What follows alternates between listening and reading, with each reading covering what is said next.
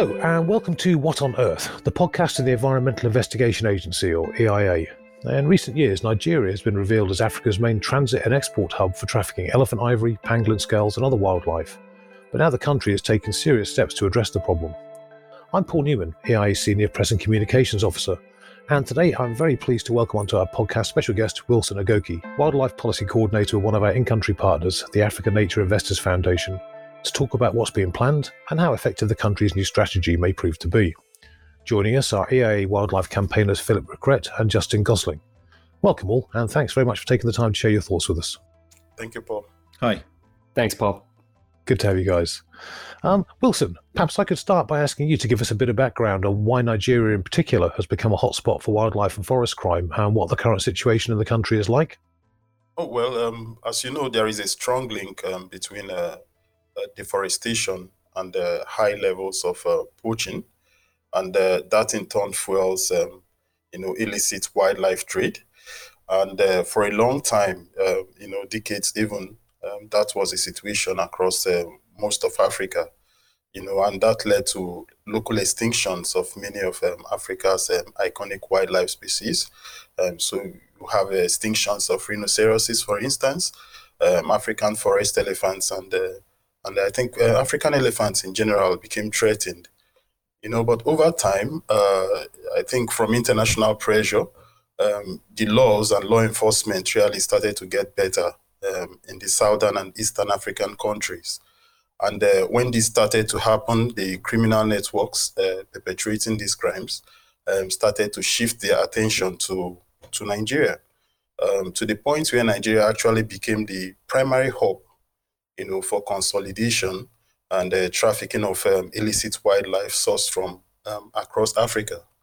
Um, organizations who look at this sort of crime, you know, like um, Environmental Investigation Agency, you know, in several of their reports, you know, have uh, pointed out that um, the reason these uh, these organized crime groups find Nigeria attractive um, is because of Nigeria's challenges with um, corruption, and uh, also because of its rather enviable position, you know, as as a transport and finance and banking hub in the West and the, in the West African sub-region. You know, so the situation got really there, and the evidence, the evidence is really clear because Nigeria's elephant population is rather small.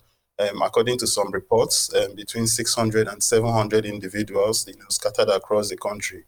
And then when you consider this um, alongside, uh, side by side, the, the huge um, ivory seizures from the country, you know, it becomes glaringly clear, you know, that Nigeria's borders are porous, you know, uncontrolled, and that, that allows um, illicit wildlife products uh, to pour into the country from uh, from across Africa. Um, unfortunately, compared to the scale, the really huge scale of this problem, uh, Nigeria's response uh, has been fragmented, it has been very poorly coordinated, uh, has not been proactive you know, and this has made it really difficult for uh, law enforcement action, investigation and prosecutions, you know, to reach the, the people who are behind these uh, criminal networks. Um, also, the, the laws in general have been weak, you know, and also Nigeria faces uh, general challenges, you know, with administration of criminal justice. And, and the, the, the this has tended to um, show up when you look at the criminal justice response to this crime. You know, so for instance, um, um, Nigeria's um, reports to CITES show that there, there were about 44 ivory seizures uh, made in Nigeria between 2011 and 2018. Out of those 44 ivory seizures, there were only three recorded convictions. And my understanding is that these people just paid the fine and walked away. Um, in addition to that, uh, there was also a near absence of coordination and cooperation, you know, with other countries who are um, affected by this crime. Um, so, for instance, although much of the illegal ivory uh, and the um, pangolin scales trafficked through Nigeria end up in Vietnam, um, until recently there was really no effort, you know, from the Nigerian side um, to reach across to Vietnamese authorities you know, and work with them to to address this issue. And, and so, uh, uh, to put it in context, 21% of ivory, all ivory moving from Nigeria to, uh, from Africa to Vietnam originated from Nigeria. And you know, and despite that, there was no cooperation between Nigeria and Vietnam. Um, the same is the situation with uh, Nigeria and other neighboring African countries like Cameroon and Gabon, and uh, from where these illicit, uh, you know, ivory um, wildlife products are, are sourced. Thank you. So, do, do, you think it'd be a, a, fair summation to say that um, when enforcement efforts improved in, in other African countries, that um, wildlife traffickers saw Nigeria as a bit of a softer touch, somewhere they might find it easier to do business? and obviously that's that became a problem of itself yeah yes that's the main that's part of the challenge um, because they were sort of looking for the easy way out and that that was the opportunity for them excellent stuff oh philip um, last august um, eia and the african nature investors foundation or ani for short um, jointly released the report combating wildlife crime in nigeria an analysis of the criminal justice legislative framework could you tell us how that came about Sure. Thanks, Paul. Um, so, something that's really important to understand and that Wilson kind of hinted at is that Nigeria is essentially the Wild West of wildlife trafficking uh, on the continent. And this is a result of, of many factors Wilson was discussing, including corruption and porous borders. However, based on our engagements over the last few years with government officials and other relevant stakeholders in Nigeria, we really believe the primary challenge in the criminal justice response is a lack of understanding of essentially, you know, the laws and regulations that already exist that would be relevant or useful to prosecuting wildlife trafficking.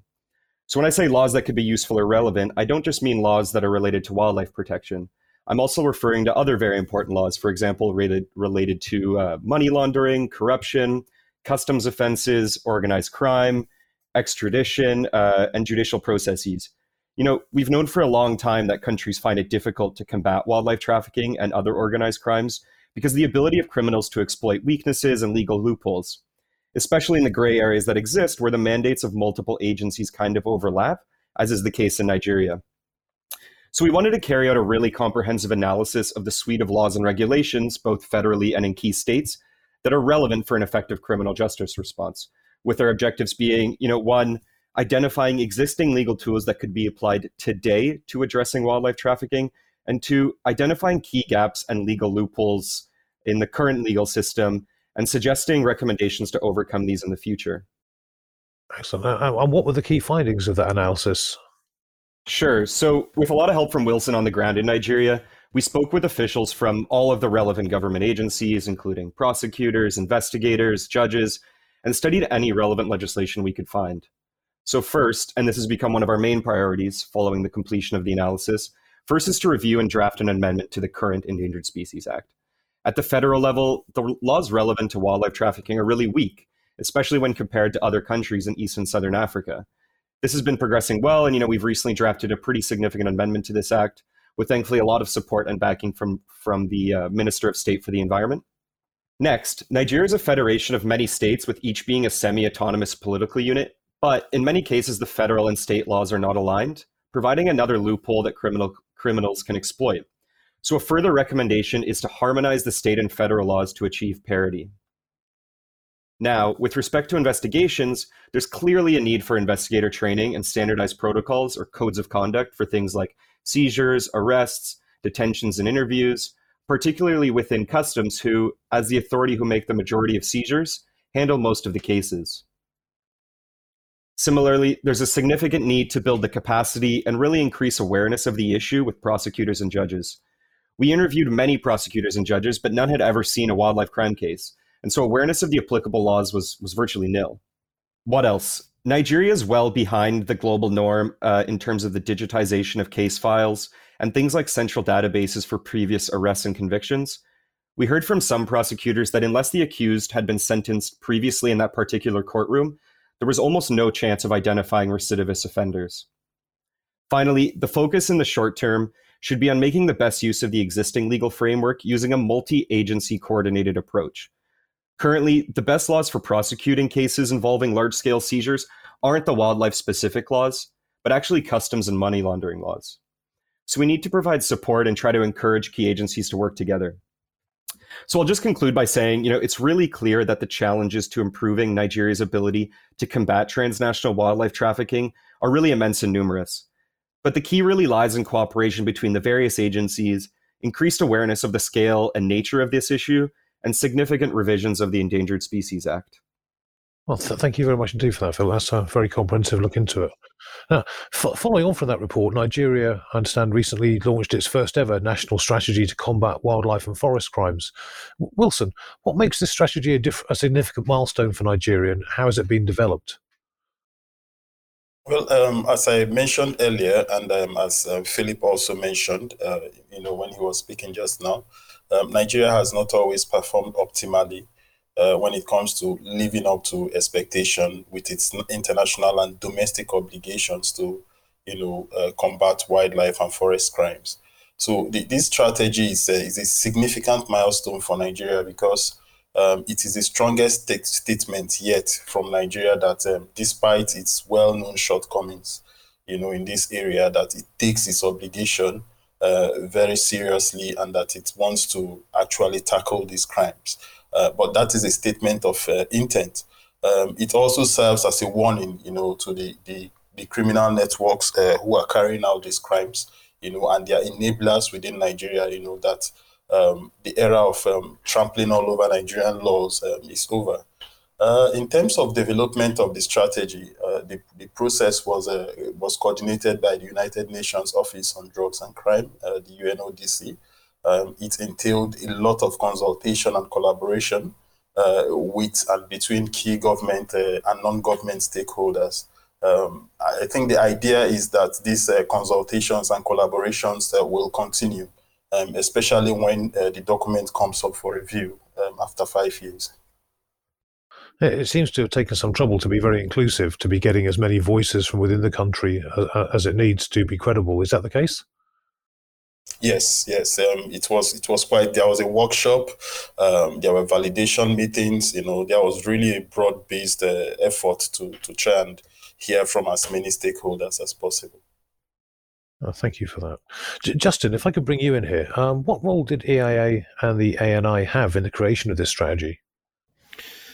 Uh, well, as uh, Wilson's mentioned, there, there was quite a bit of collaboration behind the scenes to try and get this moving. But I, I think it's quite important to acknowledge that, um, sort of, as the as the wildlife traffickers have have moved into Western Central Africa, and, and that's recognised, um, so have the organisations trying to tackle it, including, of course, EIA. Um, so there's a lot of organisations now in the region uh, working to support changes in policy and legislation and enforcement on wildlife trafficking. Um, so you've got organisations like Born Free Foundation, Wildlife Conservation Society, Wildlife Justice Commission, Focus Conservation, and we try and keep in touch with all of those as appropriate um, to try and make sure we're we're not duplicating effort and, and that we're working as collaboratively as possible. But um, as, as Wilson said, the UNODC, the UN Office on Drugs and Crime, really played quite a significant role in consulting with various stakeholders and coordinating the launch. But I think where um, where EIA and ANI can contribute, particularly now, is, is to try and make sure this strategy is is implemented. Um, that the findings lead to something because we we often see um, policy and documents developed. We, have seen this for a long time in, in, in, sort of global wildlife trafficking. The key is whether or not they actually turn into impl- implementation and turn into something meaningful. So I think that's something we need to work hard on and, and make sure this um, this comes to fruition, which which could take many years to come into effect. Really, Absolutely. I, I guess it's, you can have the best blueprints for a car in the world, but it's not going to go anywhere until you start putting wheels on it and stuff. exactly. All the wheels will come off, I suppose, you know, one way or another. so, what else has EIA been doing in Nigeria and in Western Central Africa in partnership with the ANI? I gather we've got a bit of a history together. Yeah, well, quite quite a lot. I mean, we we've been pretty busy on a number of activities, and I think you know if if I can sort of speak for EIA, I think we're very fortunate to have ANI as our as our partner in Nigeria. Um, because I, I, I, think that's incredibly important from understanding how, how the country works and, and knowing the best um, local contacts um, and, and to get that work done locally. Um, but we've, um, as as I think Philip mentioned, we, we've led the review of legislation, which is now contributing to the revised in, uh, Endangered Species Act, and the work to try and drive that through is is ongoing like right now, um, and we hope that will become law in the not too distant future. Um, in February, we held this capacity development and roundtable event for investigators and prosecutors and judges, and that helped, I think, them to understand the challenges of wildlife trafficking Um, in some cases, um, they they'd never heard a, a, case relating to wildlife trafficking. Um, so and and and there was definitely a situation where they just didn't appreciate why this was even important.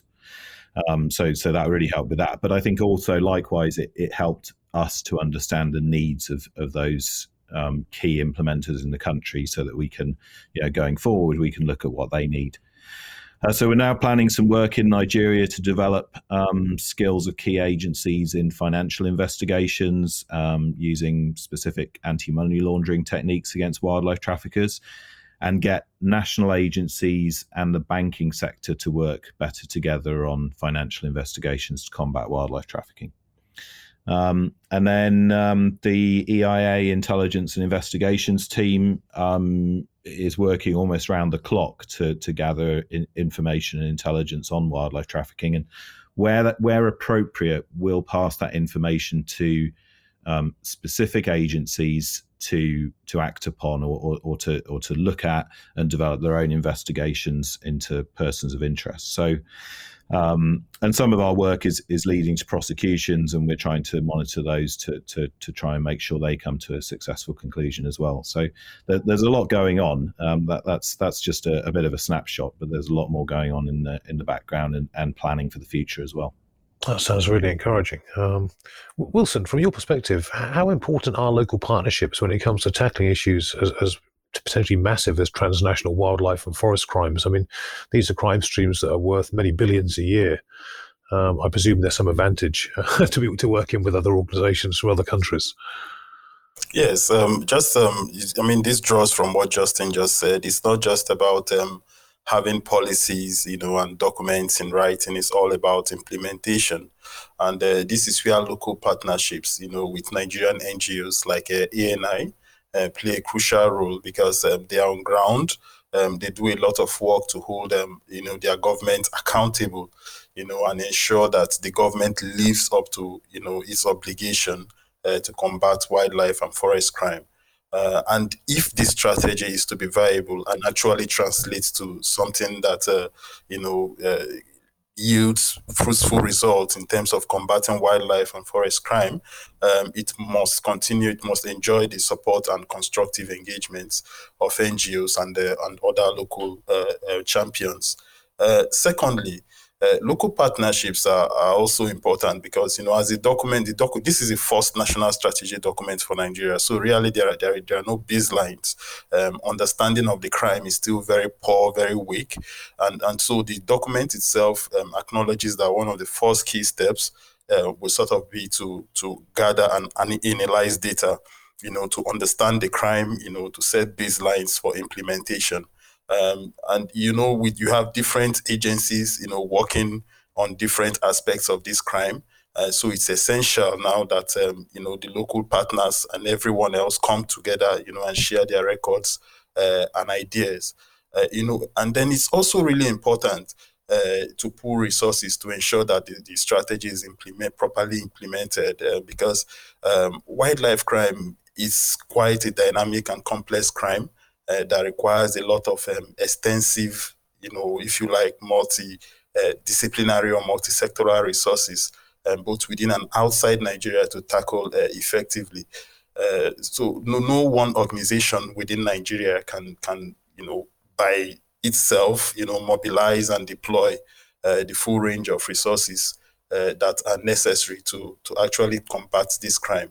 You know, so for instance, to give example of the government agencies, while Nigerian customs um, play a very crucial role, you know, in detecting and um, disrupting wildlife trafficking, you know, especially at the borders. Uh, they don't have the mandate or resources, you know, to carry out the sort of financial investigations, you know, that you would need to actually uh, identify and dismantle the criminals who are who are committing these crimes. You, have you've touched already on, on, on a couple of um, aspects that are like key challenges when it comes to implementing this strategy, the, the need to have a very clear picture of, what, of what's on the ground, etc. Um, are there any other key challenges you, you would anticipate um, face Nigeria when it comes to putting this strategy into practice?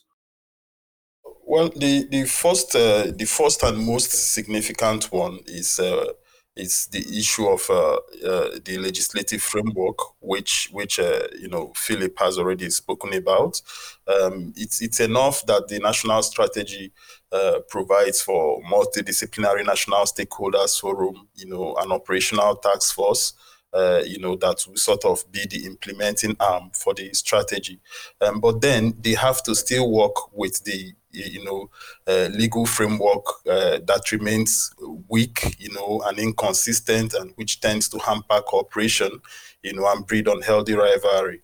You know, so unless uh, these these laws are actually the laws are actually harmonized, and some of the all the recommendations really, you know, of the legislative uh, analysis uh, which EIA and ANI carried out are implemented, you, you, it will be difficult for, for these agencies to sort of cooperate in the manner that the national strategy uh, envisages. Uh, funding is another another significant challenge.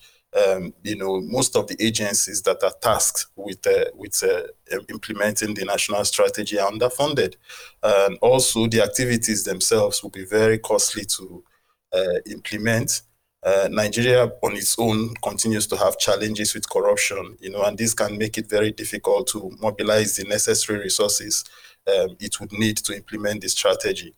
Uh, and then importantly, there is also the problem of uh, captive breeding of endangered species, you know, which is known globally to provide the cover for criminals to um, launder illicit wildlife. Well, unfortunately, after acknowledging that captive breeding programs, you know, can be used to launder illicit uh, wildlife, uh, the national strategy goes on to say Nigeria will decide its position on captive breeding. Um, if Nigeria follows through on this to introduce uh, captive breeding programs for, you know, uh, threatened species like pangolins, um, this will clearly, you know, go against the objectives of the strategy you know, it would undermine Nigeria's fulfillment of its obligation under CITES and other, you know, international uh, agreements. And then finally, Nigeria is uh, facing a myriad of security and uh, and economic challenges. So it remains to be seen uh, whether the political leadership of the country uh, will be willing to prioritize implementation of the national strategy. You know, when it comes to allocation of economic and uh, security resources.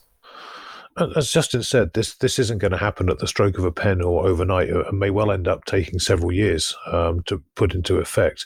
But assuming optimistically that it's going to all go full steam ahead and we're going to get what we want, what would that look like to you in a few years' time? What what major changes would you want to see? Well, again, um, Justin has mentioned this. The first step is that the foundation has to uh, be right and so successful implementation, firstly, will mean that um, Nigeria has the right kind of laws, you know, that will sort of be the foundation for a consistent and coherent approach, you know, in the work of the agencies that are actually tasked uh, with combating these crimes. Uh, fortunately, there is uh, some momentum already in this in this area you know, because um, at the directive of the Minister of State for the Environment, uh, Sharon Ikeazor, um, EIA and ANI, you know, collaborated with the Federal Ministry of Environment, you know, and as uh, Justin already mentioned, uh, to draft, you know, the language uh, for legislation that can address some of these challenges. And uh, a priority going forward is for us to try and uh, secure the amendment of this uh, legislation. And then, again, one of the objectives of the strategy is to um, assess, you know, uh, capabilities to combat wildlife crime. I think this still goes back to the issue of uh, sort of understanding the crime and drawing baselines. So th- this will uh, involve uh, activities like uh, ICCWC toolkit assessment, which uh, the UNODC will be leading.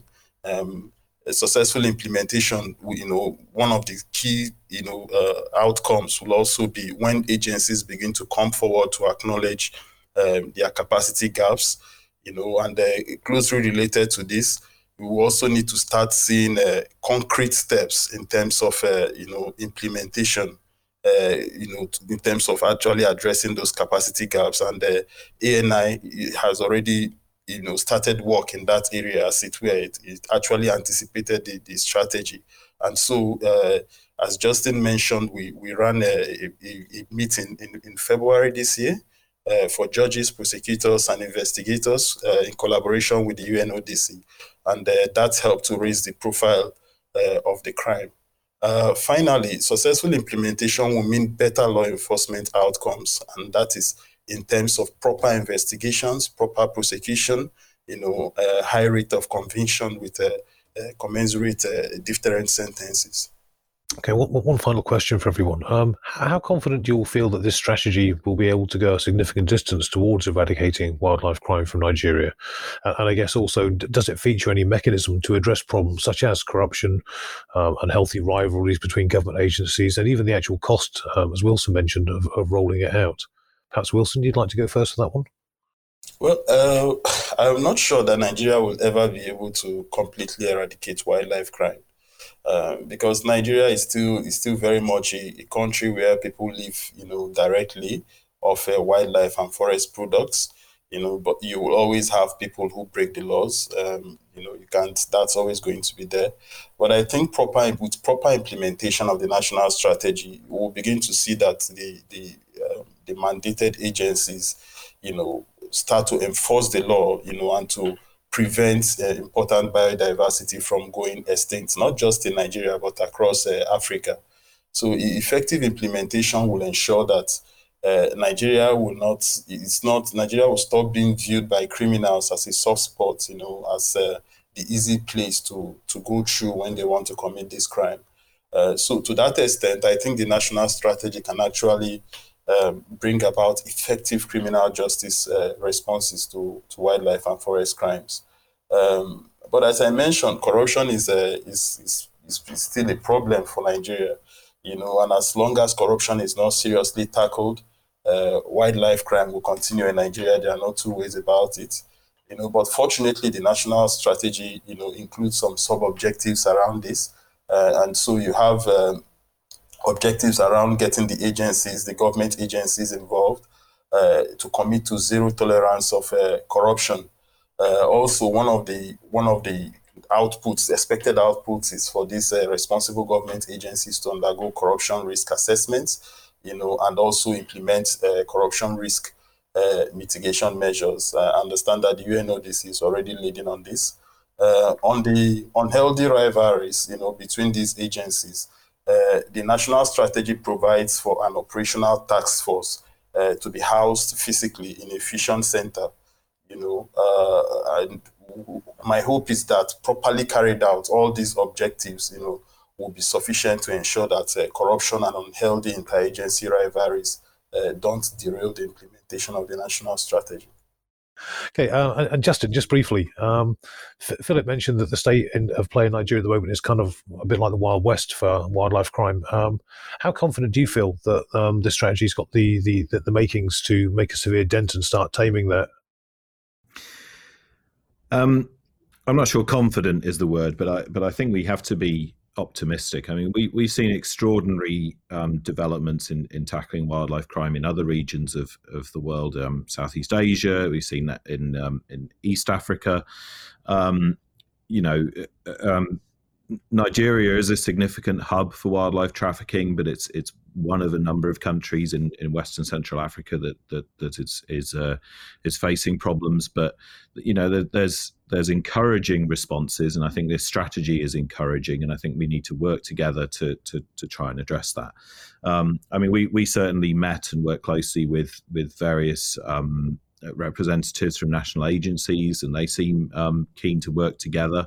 Um, you know that that's challenging all over the world. I mean, I've been working in law enforcement for over thirty years, and it, you know it's a it's a problem in, in the country I worked in, um, which is the UK, um, getting agencies to cooperate, and they've all got different roles, and sometimes those overlap, so they're you know they're complicated. Um, I mean, I think this is a good opportunity to to also you know for us to highlight the the difference between say EIA and other organisations that look quite similar. I mean, something EIA has done since it was founded in 1984 is try to work for sustainable change. So rather than just simply tackling the symptoms of the problem, we're trying to trying to tackle the causes of it um, and, and get long term results. So when we conduct investigations, the objective is to gather evidence that can bring about long lasting change to, to tackle the conditions that allow wildlife traffickers to exist.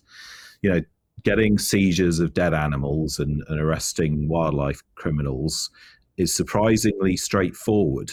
Um, you know, it's not rocket science to, to use a bit of a cliche, um, but actually um, securing sort of sound, just convictions that actually lead to um, deterrence and prevention in the long term is much more difficult. So I think this strategy and the work that EIA and ANI and, and, and others are doing in the region are need to focus on those long term goals. I mean, we know this is urgent. We want to see quick results, but it's it's with something as complex as this in in a challenging uh, region.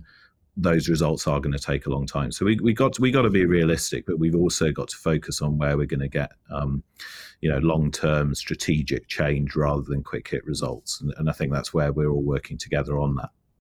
Indeed. Well, I hope um, you'll all um, come back down the line some point and give us an update as to how things are going. Um, in the meantime, Wilson, Philip, and Justin, thank you very much for joining us all today. Thank you. Thanks. Thanks a lot. Now, if you've enjoyed listening to this podcast, please watch this space for future episodes and check out our website at eia-international.org to find out more about our work. Thanks very much for joining us today, and wherever you are, stay safe out there.